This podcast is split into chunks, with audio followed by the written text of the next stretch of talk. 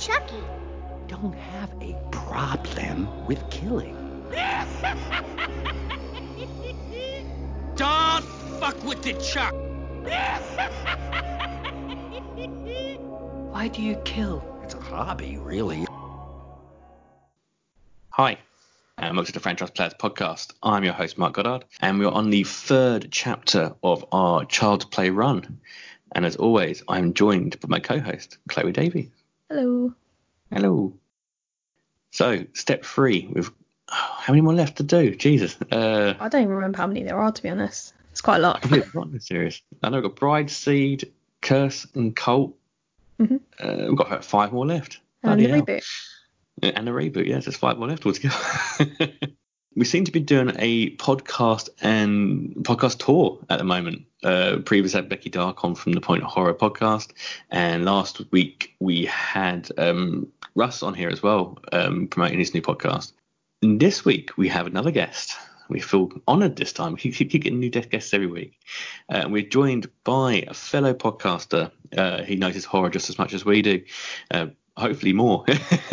uh, he is from the Unnerving podcast. Welcome to the podcast, Eddie Generous. Hi, thanks for having me. No worries, no worries. Thank you for joining us. For the guys out there who might not know much about Unnerving or you, you, you personally, um, just to tell us a little bit about yourself, your history of horror, and a little bit about your podcast. Well, I guess uh, to start with uh, unnerving stuff, the the podcast is actually a, a kind of a wing of the publishing side. I run a magazine and a small press, uh, so the the podcast is pretty much conversations with authors and talking about horror books and and you know suspenseful books stuff like that. And as as for how I got into horror, it's kind of funny with Child's Play. Uh, one of my earliest memories is uh, I was about four years old and we had one of these great big satellite dishes in the backyard. Like they're like this bigger than a kiddie pool. And my father had paid the guy to pirate it, so we got all the pay-per-view channels. One one day, uh, like this is like the the whole brunt of the memory I have is my parents going somewhere and leaving me home alone. So I'm guessing it was somewhere urgent with my brother, because he's older, or maybe my sister who was would be just born. They said to me, they're like, "Don't you watch that movie?" And I, as soon as they left, I put it on the pay-per-view HBO to Child's Play, and it scared the hell out of me. It's it's really one of my earliest memories. So that's kind of where all the my love of horror began. I think a lot of people start that way, especially you know, don't don't watch that movie. I had that with with Candyman over here. I remember my sister watching it and getting quite quite scared of it, and not wanting to look in the mirror. And I'm kind of sitting on the stairs, poking through the the banisters, just going, "Ah, it's not that bad. it's fine. What they were Mhm. watching in there." So, Child's Play. Have you have, you- have you seen all of the se- all the series, or like previous guests maybe haven't seen all of them in the series? Oh well, Child's Play is a bit rare for me because um, again, one when I was a kid, I had this babysitter, uh, and she left behind two like bootleg VHS um, Child's Play movies, number two and number three, and I'd actually really grown. I'd watched them so many times, I'd grown to like dislike them. Uh, Mm. I I don't even remember exactly like it was since it's been about 20 years since I'd seen the movie, um, I, I'd stopped watching Child's Play altogether, and I finally just last year I was like, oh, I'll give Cult of Chucky a try, and I really liked it. So going back and watching Child's Play 3, uh, I just I have a memory of, of really disliking it, and I remembered that rhyme that they said all through like my entire life. I remembered that uh, this is my rifle, this is my gun, this is for shooting, and this is for fun. Probably because it's Yeah. so lewd, right? Um, I remembered that, and that's about all I remembered of it. And uh, so uh, revisiting it, I enjoyed it a bit, bit more. And, and I've talked to people since, and they're like, "Oh, well, the best Child's Play movies are the ones after number three. So, Mm. ah, I, I guess I'll get to them eventually. Yeah, I mean, I mean, Bride is a very good film. That's the that's the Chucky I know. I remember that more than the first two. I strangely remember this quite well. I don't know why I remember this so well, but I always get this one confused with two. Hasn't got the best reputation. It's kind of one of those ones that it's, it's it's the third film aspect. A lot of a lot of the third films in a series seem to go this route of it's not great, but we get into our thoughts throughout the throughout the film. I, I would I would guess. So yeah, I think we should just just jump on in. Apart from actually, I've got one question for you. Um, out of all the horror authors you've spoken to for your podcast, who is your favorite? Sorry, oh, yeah. uh, my favorite horror author I've spoken to. Um, I guess uh, I've spoken to him a bunch of times. I really like him as a person. I've met him in real life. It's Stephen Graham Jones. Um, Mm. He just he just put out a fantastic book called The Only Good Indians. But I've also uh, I've talked to a good number of really cool people. Uh, some people aren't that cool, but that happens. Um, Yeah. So mostly mostly it's pretty good people. Cool. So if you guys are ready, we can go straight into child's play. Left, left, left, right, left. Welcome to Hell on Earth. You are without a doubt the most pathetic thing I have ever seen. Pull, pull. Strict discipline, You asshole. Next. rigid dress codes, Get those weapons in the air. I want to see them high. and grueling drills. It couldn't possibly get any worse. Wrong again, wimp. Chucky's back.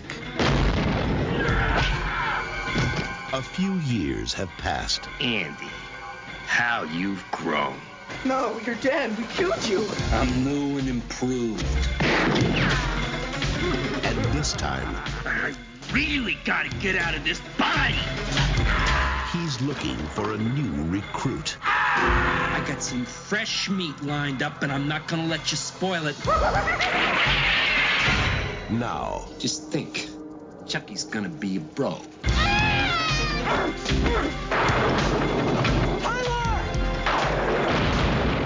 Child's Play 3. Look who's stalking. That haircut ain't regulation, soldier. With the Chuck.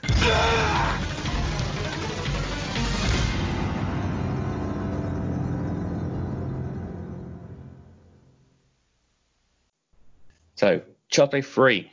We uh, basically start off where we left off in the last movie. Several years later, though, in this one, we open up on another uh, rebuilding scene. We get this from Child's Play 2. This one's a bit more goopy. So we get the kind of the blood of Chucky mixed in with the plastic and kind of a plastic molding of the body of the new Chucky. A little bit, I, I think, looks a little bit like the Halloween pumpkin scene. I was going kind to of- say that exact thing. I was going to say it reminds me of like the pumpkin in reverse. Like it's I actually that one of my favorite parts of this film was the opening title sequence. I thought it was really cool. It had that sort of vortex thing going on in the way that it looked like coming together, and it's re- it was kind of creepy and gross and. Yeah, it went on quite long, but I was like kind of hypnotized by it. Um, so I really enjoyed that. I was really um surprised. Like I, I was thinking about it as soon as as soon as they showed the goopy corpse being dragged above the the other you know the vat of plastic, fresh new plastic. I was thinking like this whole movie series stops if somebody just takes a shovel and a pail and puts the remains in the garbage. It'd be so easy. but then we'd be out of like five more movies.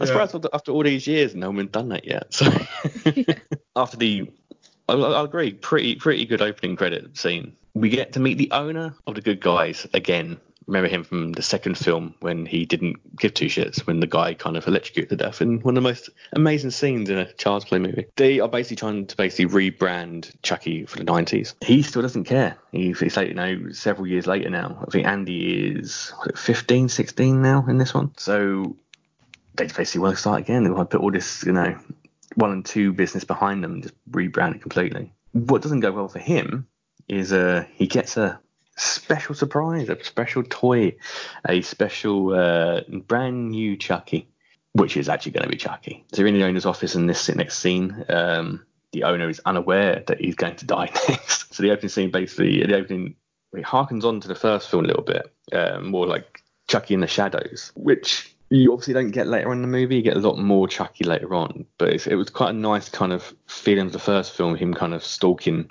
for his kill this time. Um, we get some quite childish, childish ways of killing. Uh, we got the he's playing, playing golf, wandering around his uh, his office drunk, but you got Chucky trying to take him out with uh, some marbles, hits him in the head of a golf club, then we get into a bit more of a tortury kind of Chucky side, which is what we know about him, throwing darts at him and just just completely going very kind of kid friendly in a way of like killing him with toys and just basically choke him out of a yo-yo. Compared to like the other, other films, what do you guys kind of what's your thoughts on a little bit like on the, on the death scenes? I know we're going to go into more of them later in detail, but overall for the feeling of the film, the death scenes in this one, what are your feelings on this? The the one thing I do really like about this first, I know you'll get into the death scenes uh, a little more thoroughly, but um, the the series kind of ignores the fact that uh, Charles Lee Ray, I think his name is, is is the Strangler. Um, Mm.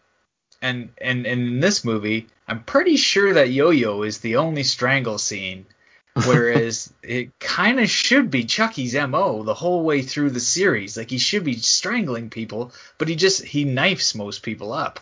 He does go more knife happy near near in this one. I know one of the, the other two films is a little bit more choking or trying to choke, you know, with those small hands. But I know I get that. Yeah, we didn't really think about it like that. I actually really like that point you made about the strangler. I didn't really think about that before. Um, this film, I, I don't feel like the films have ever, the last two haven't been particularly like graphic or anything. Um, but this one really felt like quite toned down. I think you watch it for like kind of the exaggerated scenes, like you know the first film you have the dramatic falling out of the window, even though it's like it's not that gr- gruesome or anything, but it's like it's so dramatic and like you do get a bit of glass breaking later on when you have that guy falling into a table, but it's not the same, you know. Um, but I, you know, I actually think Chucky looks really scary in this movie. like I think the tone is a lot less like he has a lot of comedy in the other film. Like there's this kind of silliness to him and like you know the swearing and all that. And it, but this kind of character is kind of ignored in this one. It feels like it's not the same. He just feels a bit off. Um, it doesn't feel like the same. I know it's been redesigned a little bit for this movie. Like he has these like angry eyes and like I don't know. He just looks really really scary and he looks a bit bigger. Um, but I just don't think he has the same sort of playfulness. He has a few lines, but it doesn't feel the same to me. And I think that's probably partly why it's got a bad reputation in the series because I think people don't recognize the same character that they've known in the rest of it. If that makes sense. I don't know. Yeah, I mean, the design of, this, of him in this one, I think you- you're going to see more of later in the series as well. So maybe that's why I kind of recognise he looks more like the Chucky I know in this one. When the other one he looks a bit too 80s and too sweet for for a doll. Uh, I know you said in the previous episode, you know, the, the, facial expressions were quite obvious in the in the previous movies. So next thing, we have Andy.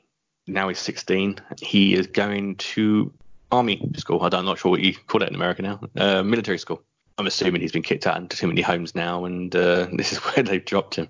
So don't get any any talk about his mum. We know obviously she's still must be in the mental institution from the second film. You would assume so. so now he's in the military school. We get a scene where he is in the office with the I'm not sure what to call him actually. He's the General? colonel, I think, or something. Yeah. We'll call him Yeah. the colonel for, for, for the uh, for, for the podcast. I, I, I'm sure we'll get corrected by people. To me, they're just Um, all army guys. I don't know. I know. I know.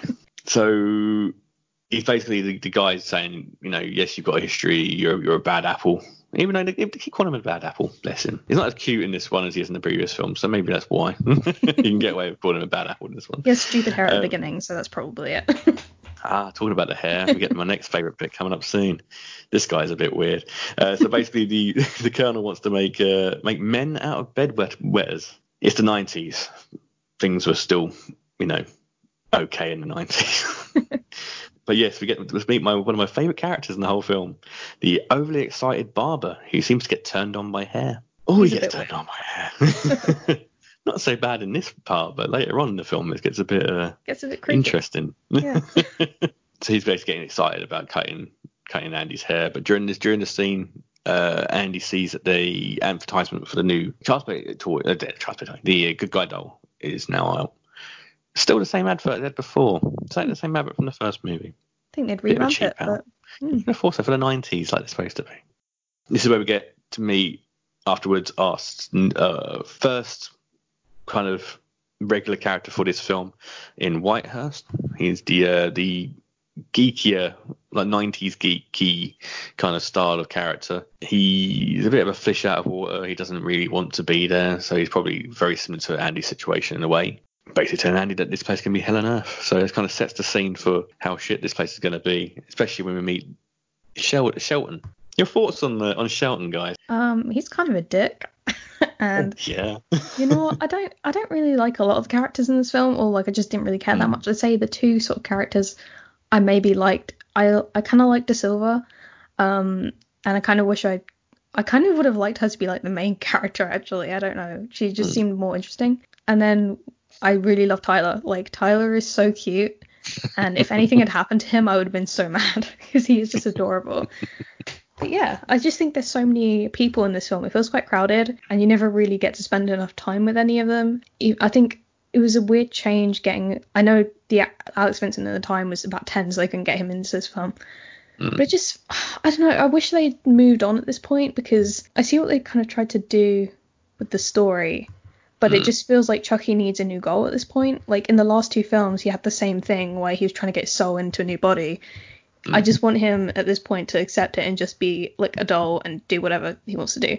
But mm. it just feels like it's retreading the same ground and is trying to take a fresh approach by switching up sort of the dynamics. But it was just I don't really care about the characters too much in this. It was It was a bit lacking in character. I, I Yeah, yeah, I get definitely. that. Well, as far as the characters go, it's it is it, this one is purely like the first one. Okay, it's like a slasher in the way that you're introducing a slasher. Hopefully, series is probably what they think when they they start one of these movies. But it is the same as like you know Friday the Thirteenth Part Three, uh, where it's like okay, we've set the ground here. Everybody run. This guy's coming to kill you. So and, and as far as as uh, the guy, uh, what's his name? Shelton, the main Hmm. guy. He he serves his purpose totally. Like you aren't confused whether you're not like you're supposed to like him. That's like that would be way more depth than Child's Three has to offer in any any form at all. Like Absolutely. this this movie is is just pure. You know, you want to see people die, and it is a rare slasher type movie where you're not rooting for the slasher. No, that's true. Because usually at this point, you you want a Freddy or a Jason to kind of go on their little killing spree like they normally do, but you want Shelton to die, obviously. but- Yeah. you, you know I did feel a little bit bad because it was like he was trying to help, but it just I don't know. It's kind of sad in the way that he died, more so in the fact that the people who killed him didn't know that they were doing it. you know what I Mm. mean? Like there's just some sort of tragedy to that. Like these kids are like the ammo is like switched out and they didn't know and they Mhm. accidentally end up killing. It reminds me of like you know the crow with what happened with Brandon Lee, like that sort of situation. Like you think how horrible that must be to be that person. That's why Shelton's death was like, oh, that's actually kind of depressing. Like I didn't like him, but even even I felt a bit bad at that point. Bless him, he tried. Near Yeah. the end, once he knew what was going on, he, he, he wasn't too bad. yeah. Yeah, so it we is meet a it is a it is a like a firing line uh so they don't know exactly who shot him which kind of it's it's the same way they do with like uh rifle executions i guess right you don't know which bullet killed the person True. I'm sure we'll get to, we'll get more to that. We'll get to near, near to near, nearer to his death. Unfortunately, he does die in this one.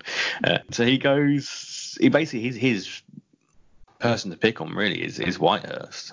Again, he is the fish out of water in this one, unfortunately, and he does get the uh, the unfortunate brunt of Shelton's dick baggyish-ness. But he's defended by De Silva, who was our our female character in this one, our uh, love interest, which You we know didn't she's get the love the interest because she's like the one female character, and then there's her friend later on, but she's like the one girl there. So I was like, oh, I know where this is going. So, oh, he's old enough to have a love interest now. No. Not a big sister this time, like number two. Then we also get to meet Tyler properly as well. Uh, so Tyler, his dad is away uh, with war. He's he's doing planes, I believe. Um, so he's kind of just there to kind of you know he's, he's in kind of some kind of schooling, which is which is good for good for the lad. At least he's not you know on his own. You wonder where the, where the mum goes. Obviously, got that kind of orphan feel to it, like you do with with Andy's character. Who's pretty much an orphan. You know, he's not he's not going to get his mum back. This is where Chucky enters the the fray, and basically Tyler is a stealing little shit and shouldn't have got that item. If it weren't for him, We wouldn't have, we wouldn't be in this situation. He steals the package meant for Andy, which is now holding Chucky, who, for for a killer doll, knows his way around some some uh, technology, doesn't he? I really want to know how he wrapped himself in the thing. Like that's my one big plot hole here. Didn't think about How did he wrap himself in the box? is my question. Holy crap, that's a that's a that's a plot hole and a That half. is a glaring plot, plot hole that really bugs me the entire time. I couldn't stop thinking about it. no, I'm thinking about it now. It's bugging me. I'm sorry if I just ruined that even more for everyone, but it's there. God damn it. Someone explain. I don't think I can. I don't know. Maybe maybe. Yeah, we actually don't even see the aftermath of the guy who died. So I don't know. It's confusing me. So Tyler is trying to get around, around the conversation. I'm, in a, plot hole cycle. Um, so Tyler steals a good guy doll, and Chucky basically jumps out the the parcel like he's gonna fucking kill him, screaming at his face. And goes, uh, basically just tells him in three three simple words, "Who the fuck are you?" uh, you do get my favourite line in from, from Tyler in a bit though. It's um, "Stop swearing, Chucky. Charles, stop swearing." So cute. Throughout the film, he's, he's, he's, he's very against this bad language from from, from Charles, who calls him all the way through. But uh, Chucky kind of realizes that he doesn't really need Andy. You know, he's a brand new body. He can get a new new victim. So he tells Tyler his secret. Uh, it's going to be his best friend till the end. And he'll do the fa- our favorite game of hide the soul. So Chucky kind of leads him over to a weapon storage. We're going to try and play play hide the soul with him. He gets interacted by, by the colonel. And then we get the formation training where Andy and Chucky finally again meet from a distance. Although he hasn't seen him since he was a kid, so I'm not unless unless he's found a picture of him on, in the paperwork. I'm a bit surprised he would recognise what Andy looks like, but you know. Oh, and Shelton continues to be a dickhead, which we Yeah, kind of know he he's does that going a to lot. be.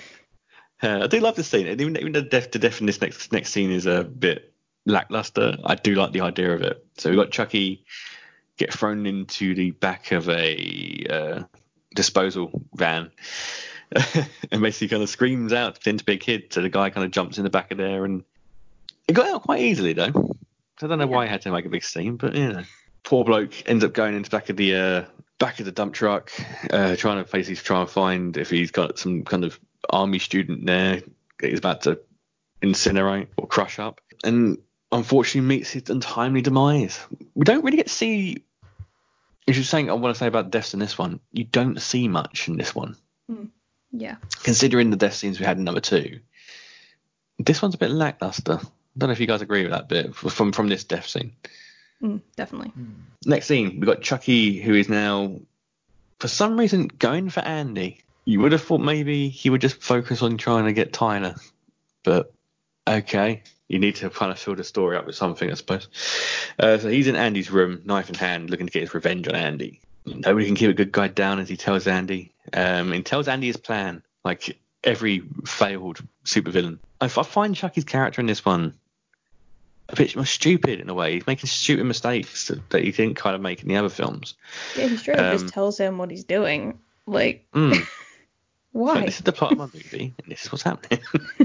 I don't know. Uh, I can understand why he's gonna go back and kill the kid because he he ruined his plans the first time and he's a serial killer. Like, how do serial killers pick people? Do they do they um, let people go if they don't get them the first time? That doesn't feel very se- serial killery.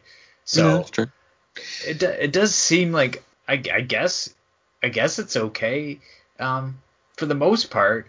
You also don't you also aren't we aren't taking into account the uh, the severe trauma poor Charles has faced being dumped into a rubber doll and what that might do to his psyche. Um, True.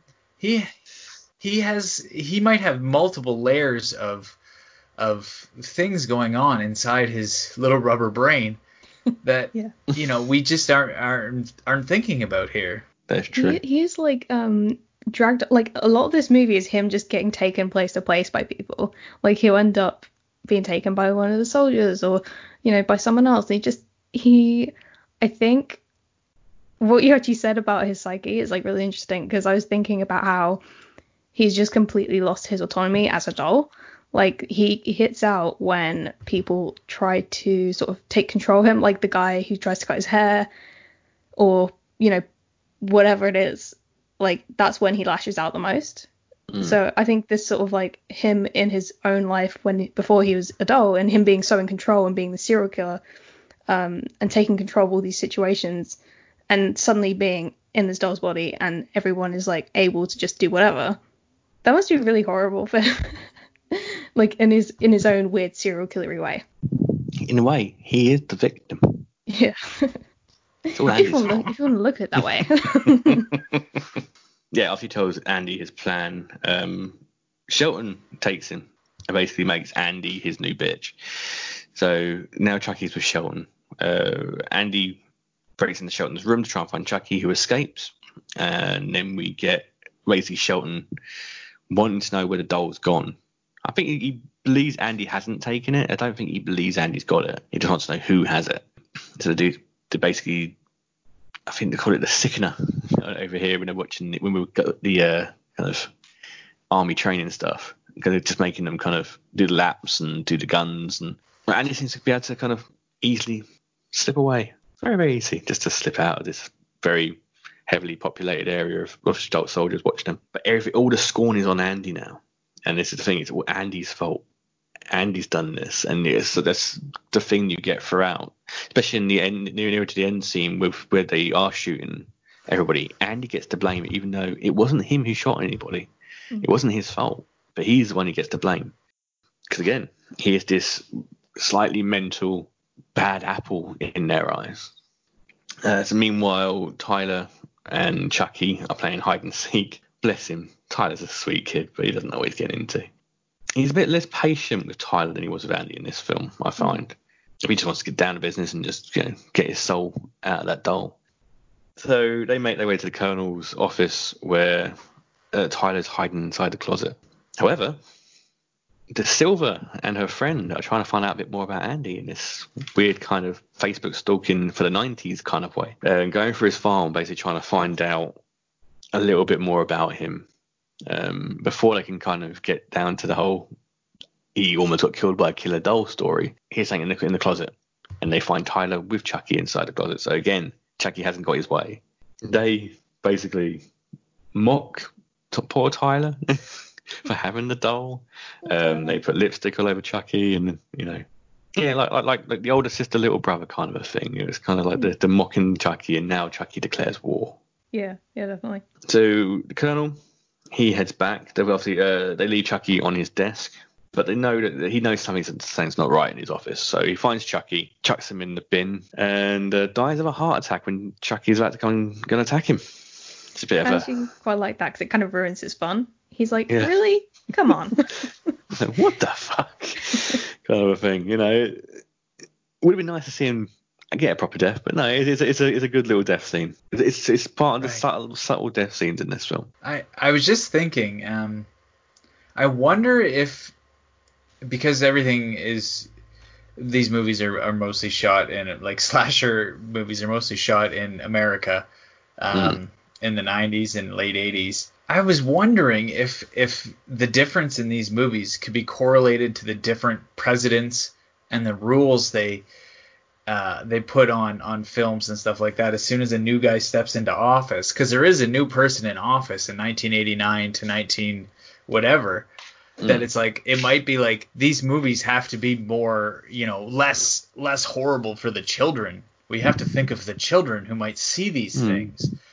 Uh, so that does change things and i, I kind of wondered while you guys were talking um, if that had anything to do with it somebody smarter and more uh, you know well informed on american things uh, than i am would would know uh, i don't know I i'm up, i'm up here in canada so Oh no, like like I don't know, don't know if you had this in Canada, but um, I doubt it 'cause it's more of a British thing. But from the 80s, we had the uh, video nasties over here. Um, we had the Video Act, which kind of screwed up everything horribly back in that time. You know, all of the you know Hannibal Holocaust, Cannibal Holocaust, Exorcist, that kind of thing getting banned over here. So Right. we know here in the UK just how bad it can be. So no, I, I get that point actually. It's looking at the 90s. I mean, nowadays you can get away with more. but also get away with less. But in the 90s, you kind of come out of the whole um, like Driller Killer and and then kind of movies coming out around the in the 80s and the 70s. Uh, in the 90s, when it's starting to get a little bit more kind of less brutal, I can see I, I can see that. It's interesting that this is less, like you say, less brutal, but this is actually the film that caused a lot of controversy when the James Bulger case came about. Mm. Um, the kids were they had been watching like video nasties, and especially the one that got mentioned in articles was Child's Play 3. Yeah. And also Child's Play has been like, you know, blamed for stuff like this before. I think it was the um, Columbine shootings where the the perpetrator of that was also had been watching Child's Play and that got blamed for that as well. So I find it strange that this is like one of the least kind of gory films. Like you say, it's kind of a bit less brutal, mm. but it's actually, I think this sort of sense of this doll and this kind of childhood innocence being sort of tainted is like something mm. that people really don't like, and I wonder if that's something to do with it. I don't know. Mm. no, no, agreed. Because about the the the Bulger case was, you know, he, he took that kid from that shopping precinct and he led him off, which is in you can kind of see the Child's Play connection looking at the Child's Play films of mm. in his head why maybe he might have in his twisted kind of mind because that kid is there's, there's, they're, both them boys are there's there is definitely something wrong in their head in that one, um, especially if you kind of see what they've also done as adults and what they've kind of been put back in prison for, um, which we won't talk about in this podcast because we're supposed to be a fun podcast. But looking at the content of this movie, there's worse films that you could have kind of got it from. Yeah. Um, but no, yeah, it's. I just find it interesting that's the particular such a, one. Such a such a kind of eh, horror film. It, mm. it has caused a lot of kind of historical kind of controversy on that one. So no, I, I it's interesting. It's interesting, definitely interesting. Getting back onto some more lighter topics. sorry to bring sorry to bring uh, such downer to, to the podcast, guys. I, just... I mean, in, in fairness, though, it, it's a good point to make. I mean, it was a one of the kind of the Mary Whitehouse's things was it's it is video nasties. That's why they're banned, and that's why we had the 18 rain in the end. It is part of our, especially in the UK, part of our history, and you know with Columbine as well. That was one of the things. It's unfortunately part of American history as well. Anyway, yes. So we get um, at dinner the hair sergeant, our uh, little kinky hair friend, is uh, getting excited, going around rubbing hair he likes hair. Given particular dates and times, he wants a haircut as well. And kind of the first kind of scenes where it starts to get a bit more brutal in the deaths. After he goes around filling up some hair, uh, Andy tries to warn Tyler about Chucky and basically saying, look, you know, he's, he's not a good guy. Yeah, don't trust him. And he's basically seeing it as they both know Chucky's alive and Andy is just jealous because Andy can't be his best friend anymore. And that is the kind of innocence of Tyler in this film is he does honestly believe, just like Andy did in the first film, that Chucky was his friend or is his friend. So we get into Barbers. Yeah, he kind of belittles Whitehurst.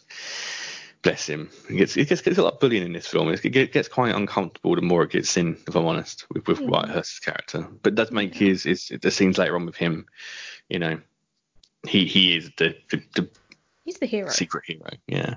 So he leaves the hair sergeant, I'm going to call him from at this point, uh, to sweep up Chucky this mess and finds Chucky in a cupboard. Who goes to then cut Chucky's hair. Chucky don't like his hair cut from the looks of it. Comes to life and slashes his throat. That's it. Clean death. That's what I like to see in my slasher. This is when Whitehurst knows then what's going on, and Chucky's standing there, knife in hand, saying hello to him. Didn't kill him. Just hi. and off Whitehouse runs. Uh, sorry, Whitehouse, because we're talking about Mary Whitehouse. it is War Games, and De Silva and Andrew on the same team. And they get to go and have their little, you know, relationship bits. Whitehurst comes running back. There's something obviously wrong, but he doesn't want to admit to Andy that he saw something. So Chucky loads the guns as well now. This is the, this is the bit he loads the gun rifles with the bullets uh, just for the red red side from the looks of it, because the blue the blue team have got blanks, and we kind of figure it out once you start shooting at Chucky, which is a quite nice reveal later on. They go for their march. We end up at camp, and the group are telling spooky stories. Andy De Silva get their kind of close moment uh, with Chucky watching on. There's nothing, That was a bit creepy. nothing says sexy like being watched by a doll. So he gets to uh, where he's, he's like, you have to get out of this body. He wants a bit of that that sweet, sweet De Silva ass apparently. In the tent, Andy basically tells White House, look, you know, I need your help to try and to, to get, you know, Chucky. And he's like, no, nothing happened. I don't know what you're talking about. Andy goes alone to go and kind of try and save Tyler from Chucky. And in the process, puts a big, big target on his back because the blue team then just basically think Andy's fucked off and join the red team. Tyler doesn't want to play hide the soul anymore. When we get to we get to Tyler's scene, they're in the woods, and he kind of you know realizes that he's not a nice doll. And we do do get Chucky trying to kill him, but Chucky's character hasn't really changed much with the Tyler character. He's always been a bit of an arsehole to him. Hmm. He's always been, you know, he never kind of seemed nice, like in Child's Play One, where he was quite nice to Andy. Yeah, And the first thing he does in this is he bursts out the box and just like says, "Who the fuck are you?" Like, doesn't that give you a clue that he sucks? He doesn't want to be your friend. yeah, I think Tyler's like a bit lonely, and you know he misses his dad, and he just wants like a little friend, and it's like, oh, so precious. I want to adopt him. Andy does find Tyler, and Tyler does manage to get, get away and get to to Andy. But then De Silva gets captured as well, so she gets a bit. She's, she's now privy to the, uh, the situation. Seems quite calm for somebody who's uh, face to face with a killer doll. But hey ho, he wants to do a trade. So he wants to trade De Silva for Tyler. Ends up doing it. Good for good good for him, I suppose. He, his plan kind of worked. Then the blue team still thinking it's part of the red, red team's plan, have kind of um, start shooting at Chucky. This is when we kind of get the reveal of they are the ones that do have paint pellets still in their guns. And this is where the red team then come in. They shoot uh, Shelton by mistake. Shelton kind of seems a bit more like like we said before. Shelton does seem a bit more kind of human. He kind of realizes, oh, this is what's going on. Gets shot down for his trouble. You would have thought maybe he might have survived it. I had this feeling he might kind of come back and kind of save the day maybe at the end, but unfortunately not. Chucky wants to end it here and there. He didn't have as much fun in his little firing squad as he wanted. Throws a grenade at them, and this is where probably the saddest death I've actually seen in this in these films so far is uh, Whitehurst thrown himself on the grenade to kind of save everybody else, killing himself. But love a good a- selfless act of bravery, you know. And bless him. He just he just wanted to get on and leave. Really, that's what he wanted. Bless him. He he has saved the day, and he so far anyway. This is the bit where they go to the carnival, right? Yeah. So then we get the carnival scene, um, which obviously no Andy and De Silva were looking at lovingly from a distance. What do you think is Tyler's decision here? I mean, I think it's quite a smart kid. Really, He's gone, gone straight to security on this one. But the guards just picked up this random doll. Chucky's quite quick as well. I've realised. yeah, I was like, how do you get there? so fast on those little legs. For such a small, small, small person, you know, he's, he's I'm a quick. small person. I can't run that fast. so getting close to the end now. Andy De Silva find Chucky, uh, fi- find Chucky's next victim. Uh, the guard is now dead on the floor, and they basically now Chucky's taking Tyler over to the ghost house. Don't get many of these over in the UK. Quite elaborate, quite nice, kind of big place to kind of hide really from kind of steal someone's soul. Tyler basically just does what he's told in a way. He tries to escape, but you know, Chucky almost gets his gets his way later on in this scene. But first of all, before we get to kind of Chucky almost becoming Tyler, Tyler does get does escape. He's trying to get gets gets kind of gets his legs stuck at points. At point, um, we get an awesome scene where he's trying to get away and he got this giant scythe on this ride, which looked quite plasticky to me, but it seems to slice off the side of his face. Yeah, I mean, I think the last sort of half hour, like like 20 minutes, went by a lot quicker than the rest of the film. Um, it kind of really picked up the pace, and I think the bit in the sort of haunted house attraction was my favorite. Um, that bit with the, like you said, with the scythe was so cool. It just the way it he looked after that was just so creepy. Um, there's a shot later on, you know, where he's falling, and it's just like his, the way his face is lit. It just looks so scary and like awesome. So I was glad we got a few cool bits in that, and I actually really liked um, Tyler's little getaway scene where he was like um, holding on to one of the thing, you know, the things that pop out like a little skeleton. and he like Mm. hides in that. I thought, oh, he's actually that's actually kind of a cool thing. It was quite a cool setting to like have it in. Um, Mm. and earlier on when they see the carnival from the forest or whatever, um, I was like, oh, that's going to be a cool third act, I think. So yeah, I was really, I really liked the setting for it. Um, and I, I think that was my favorite part of the film. Well, I did. I do really like um, like that sickle does look pretty chintzy, but uh, the after effect of uh, Chucky losing uh, you know half the flesh off his face was excellent. Um, that uh, that is uh, a great visual. But I don't know. It seems like it was building, building, building, and then uh, you know instead of going because it would have been a, a very different and more impactful movie had they gone full horror for the ending. Like I know, I know, he, neither of you will like this, and it probably wouldn't have been able to been uh, run. But if Tyler's dropped into the fan and bursts into a bunch of pieces, No, never. How dare you? and and the guy is uh, and uh, Andy has to, you know, uh, kill Chucky in a different way. You just have you have a, a a much different ending because when the cops take Andy away, uh, instead of having a bunch of living witnesses to be like, no, Andy didn't do it, uh, you've got a dead little boy and a surviving teenager. So what happens then? Andy goes away again. Like actually, instead of being like, why don't they just tell him it wasn't Andy? That's true. That would have been as much, such a as, much as I ending as well. hate the thought, like that would have been like you're right, that would have been a really like impactful ending. Would have made you think, oh shit, what's actually gonna happen next? Like it would have felt a lot more dramatic. Um, and also there's a lot less like comebacks from Chuck from Chucky in this one. Like he only comes back like once, whereas in the last one he came back like three or four times, I swear. Um, but yeah, it just felt like you're right. It kind of built up, and then it would have been great if they'd like done something a lot bigger.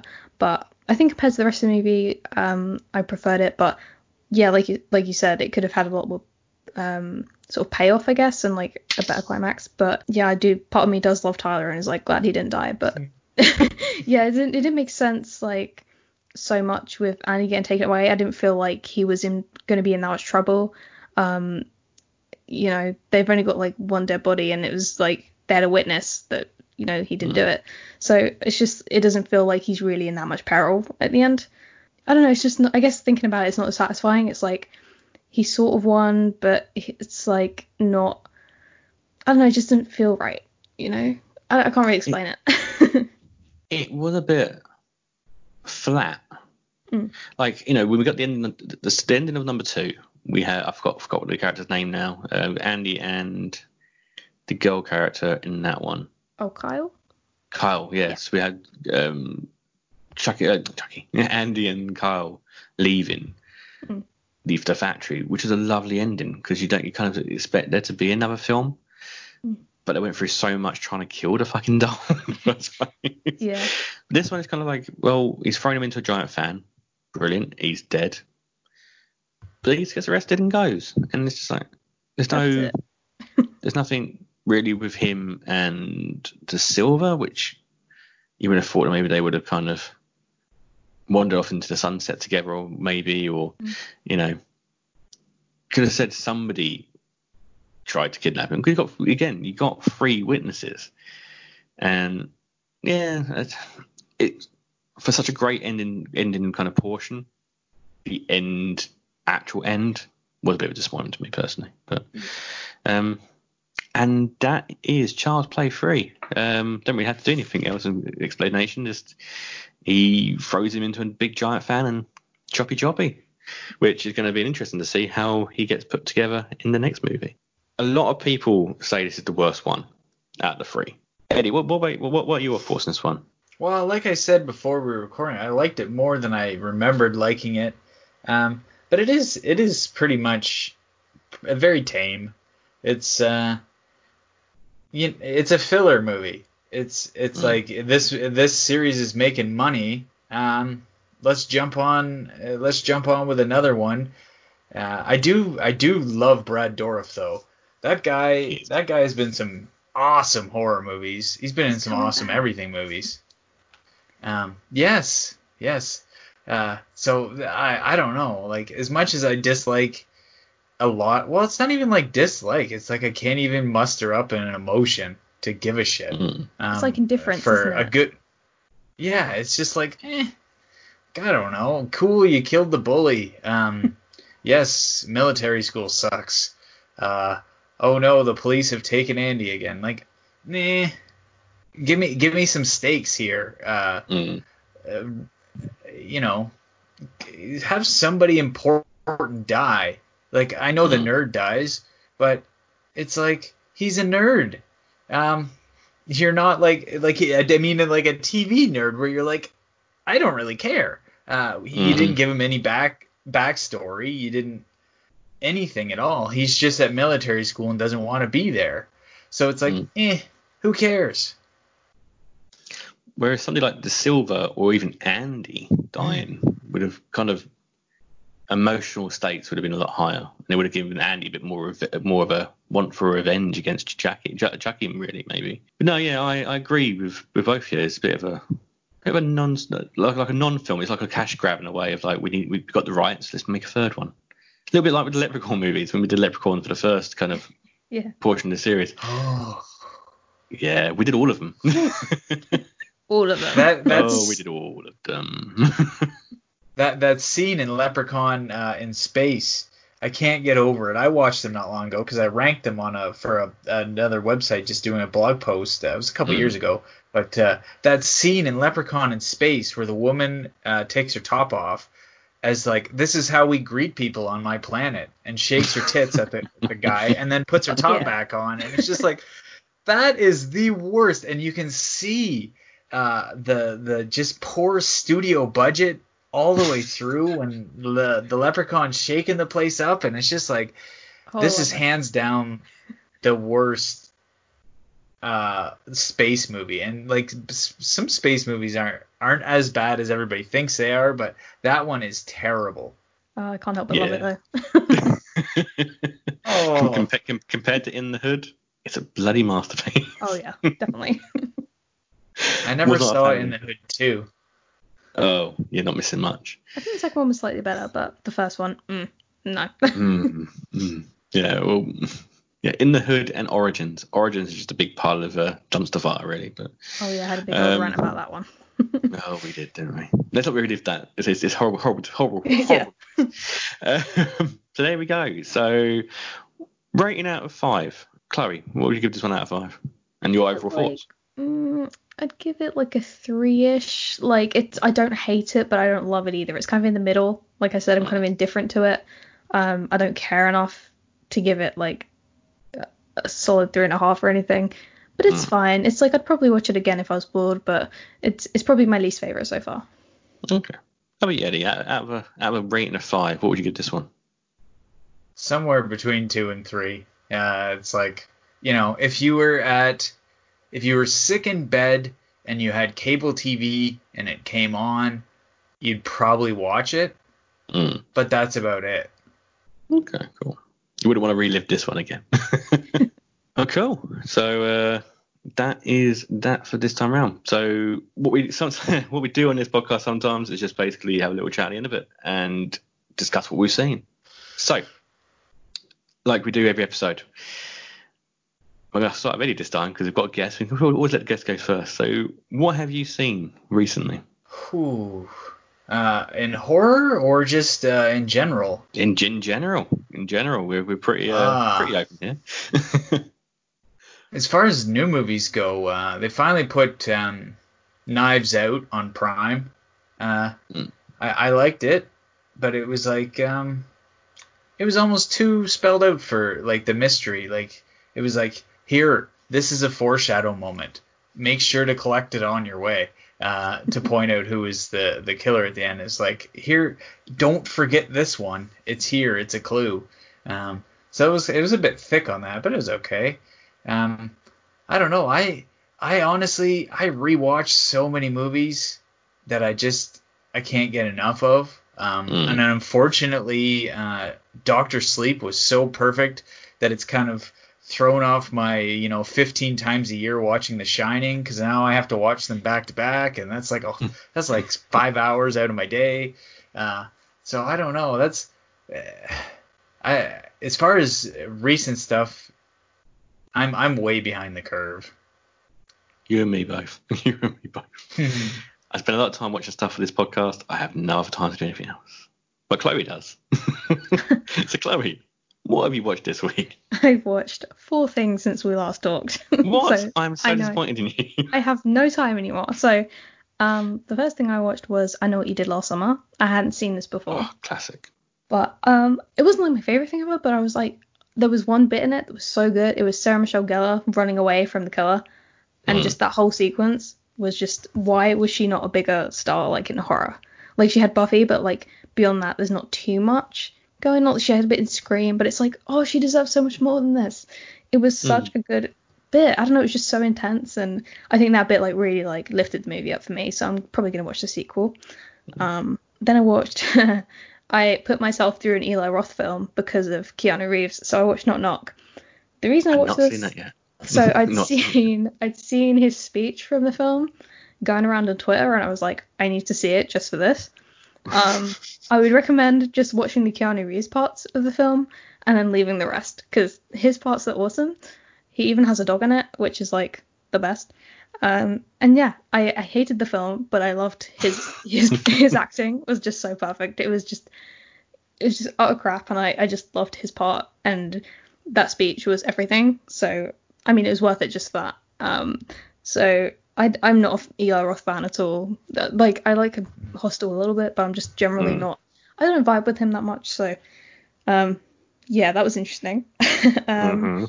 then I watched Athlete A on Netflix, which is um, a documentary about the um, abuse scandals in gymnastics, and um, that was really it was a tough watch. Like hearing those stories and everything was awful, but it was also really powerful at the end where they have um, the girls like doing their impact statements to the person who did it to them, and it was just like so insanely like wow, they're so awesome for like telling the story and you know actually facing the person and saying you know i'm living my life. Get fucked basically. Um and then the last thing i watched was um so on my website i'm going to be doing a series of reviews on extreme cinema. So Mhm. i started my first film which was we are the flesh um Okay. What the fuck? Was that movie? Is all i have to say. Um i'm still not sure how i feel about it. Um it had it had like amazing like sound design like and the production was like beautiful but i'm still just like confused. So i'm gonna have to read a few articles. I think i'm gonna have to sleep on it a bit more but i'm excited to like write about it and see what happens. Mm. so yeah that was what i've watched. Still, still not seen that yet. Still not seen it? I, yeah, as you know, I've, I've, I've been recording with Russ this week. Um, so I was forced to watch Home on the Range. oh, yeah.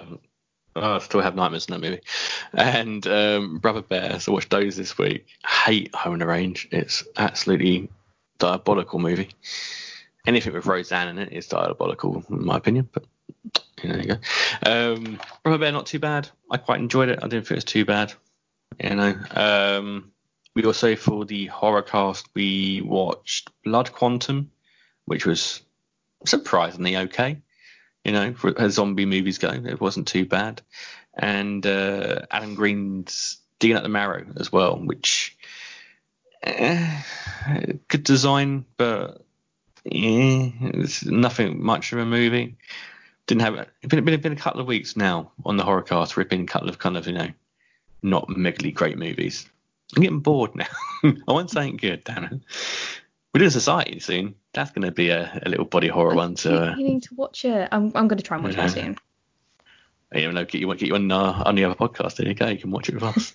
nice um, apart from that, not an awful lot. Um, yeah, it's again, it's, it's mostly doing stuff for the podcast. I just start watching. Um, 'cause I'm going to be reviewing all the Gamera movies. Mm. Uh, just got those to review on Blu-ray, so I'm going to go through each one of them and re- read them on Snakebite Horror. So that'll be an interesting one. Japanese monster movies, awesome. And there we are. That's our episode of Franchise Players for the week. Um, next week, or next week, or next episode, is going to be Bride of Chucky. Um, we'll be, be joined again by our good friend Russ Bailey, reviewer of Snakebite Horror. But again, I'm going to say uh, thank you so much for coming on, Eddie. Um, where can people find you on social medias? Um, yeah. Uh, okay, so uh, for the unnerving stuff is at unnerving mag on Twitter and unnervingmagazine.com. That has all the links to the podcast and the magazine.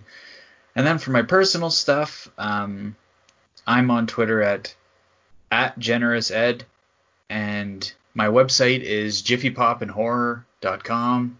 Uh, that has links to all my my books and things like that. So I guess I guess that that covers it. I'm I'm not on cool. any any uh, any Zuckerberg sites. Good. not on them either. Uh, is there anything you want to plug? Any any new book or anything exciting coming up?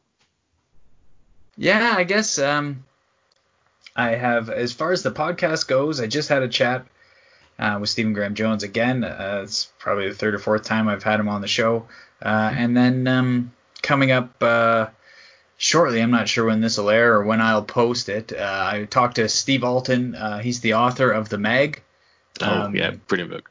So, so that that whole series, and then you know, uh, the the movies based off it and all that. Uh, and also, I guess I have a giant monster uh, book that just came out uh, on July 1st, titled uh, "What Lurks Beneath." Uh, came out through Severed Press, so that's available. I don't know. Uh, I do lots of stuff.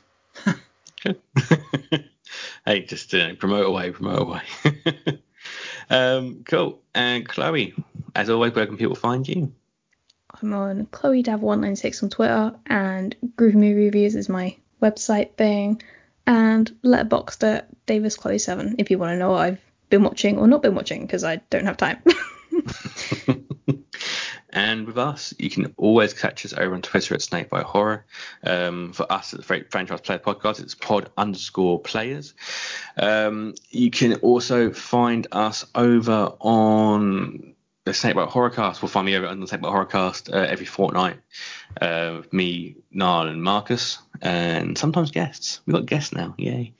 Uh, you can find us over on Castbox, over on Deezer, iTunes, Google Play, um, catch some Spotify, most places, Buzzsprout. You can find us in most places um, where you can get podcasts. Um, and yeah, find me personally over at Snakebite Horror on Twitter, uh, Snakebite Horror on Instagram, uh, Snakebite Vault over on Letterboxd. Um, and that is all for me. So um, again, thank you for Eddie for being part of the podcast. Um, and as always, it's goodbye from me and goodbye from Chloe. Bye.